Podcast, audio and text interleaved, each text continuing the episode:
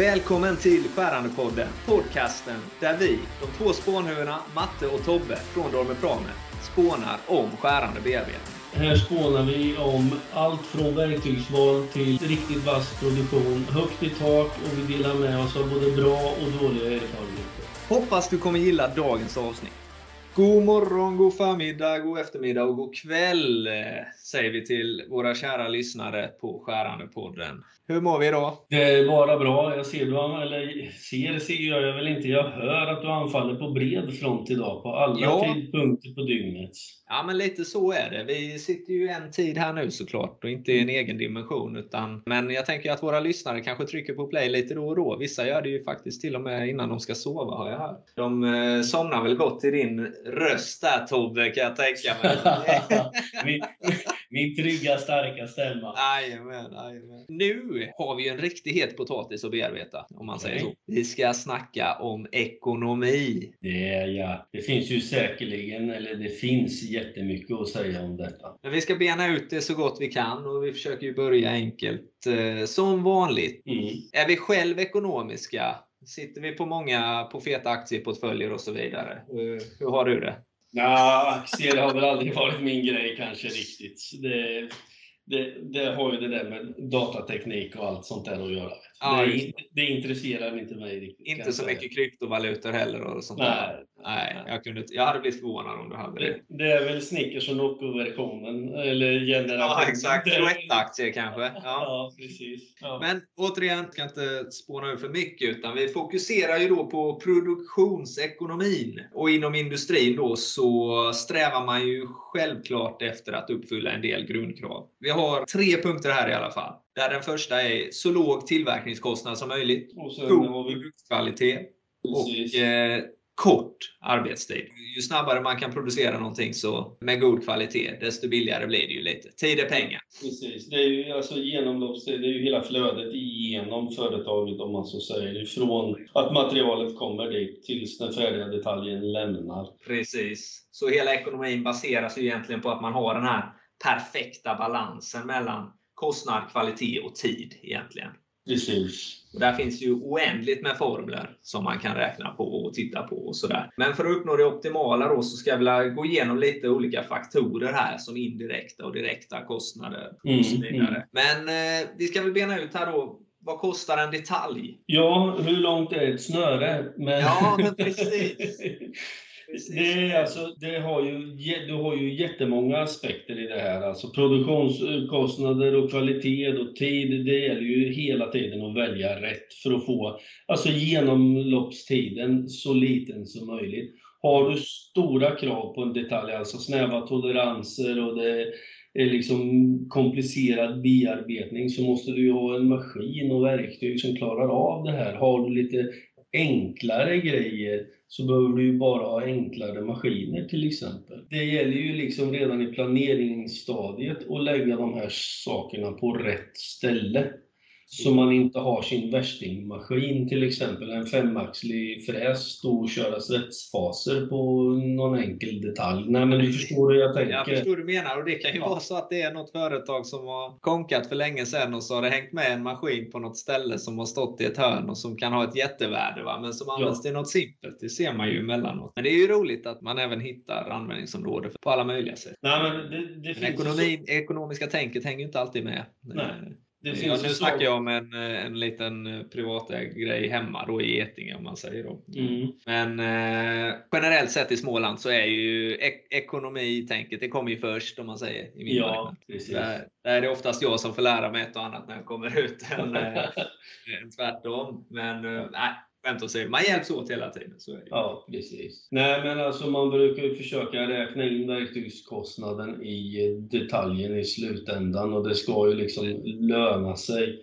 Och, men det finns ju aspekter, det finns saker som man kan påverka, det finns saker som du inte kan påverka när du räknar på ett jobb. Tar du materialkostnaden till exempel, det är ju någonting som är, den är ju lika för alla om vi så säger. Det är ingen som kan påverka.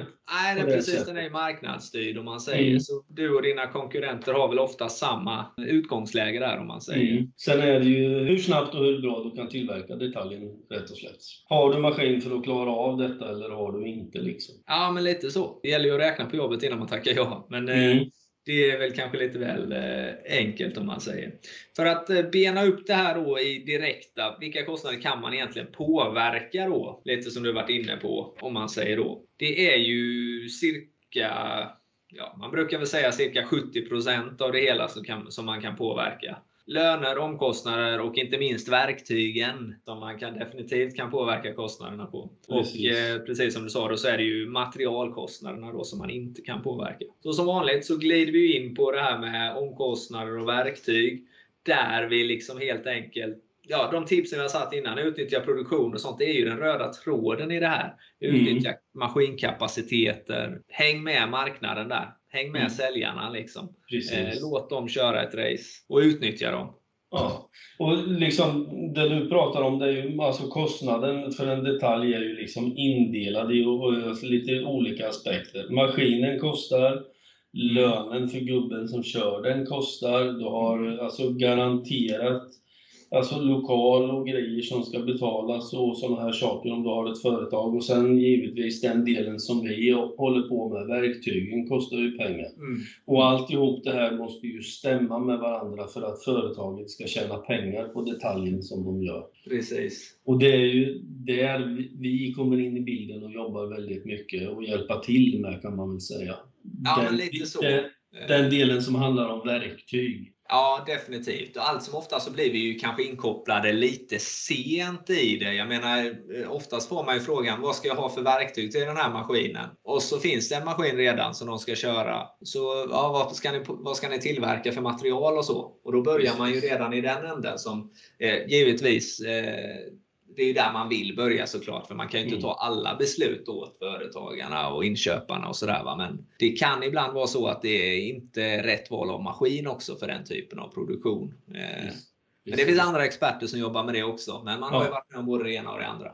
Precis. Nej, våran grej är ju att hjälpa till med att välja ut, alltså om man gör det så enkelt. Ska du ha ett hårdmetallsborr eller ska du ha ett snabbstålsborr? Ja. Ska du köra en högmatningsfräs eller ska du köra en traditionell hörnfräs. Liksom, vi ska ju hjälpa till och plocka fram rätt verktyg för rätt applikation eller detalj och maskin om man så säger. Det är ju våran del i det hela. Men för att få en god bearbetningsekonomi, då är det ju återigen, vi börjar med tre saker. För mm. Blir det mer än tre så, så snurrar man väck. Maskin som ger låg kostnad för tillverkningen.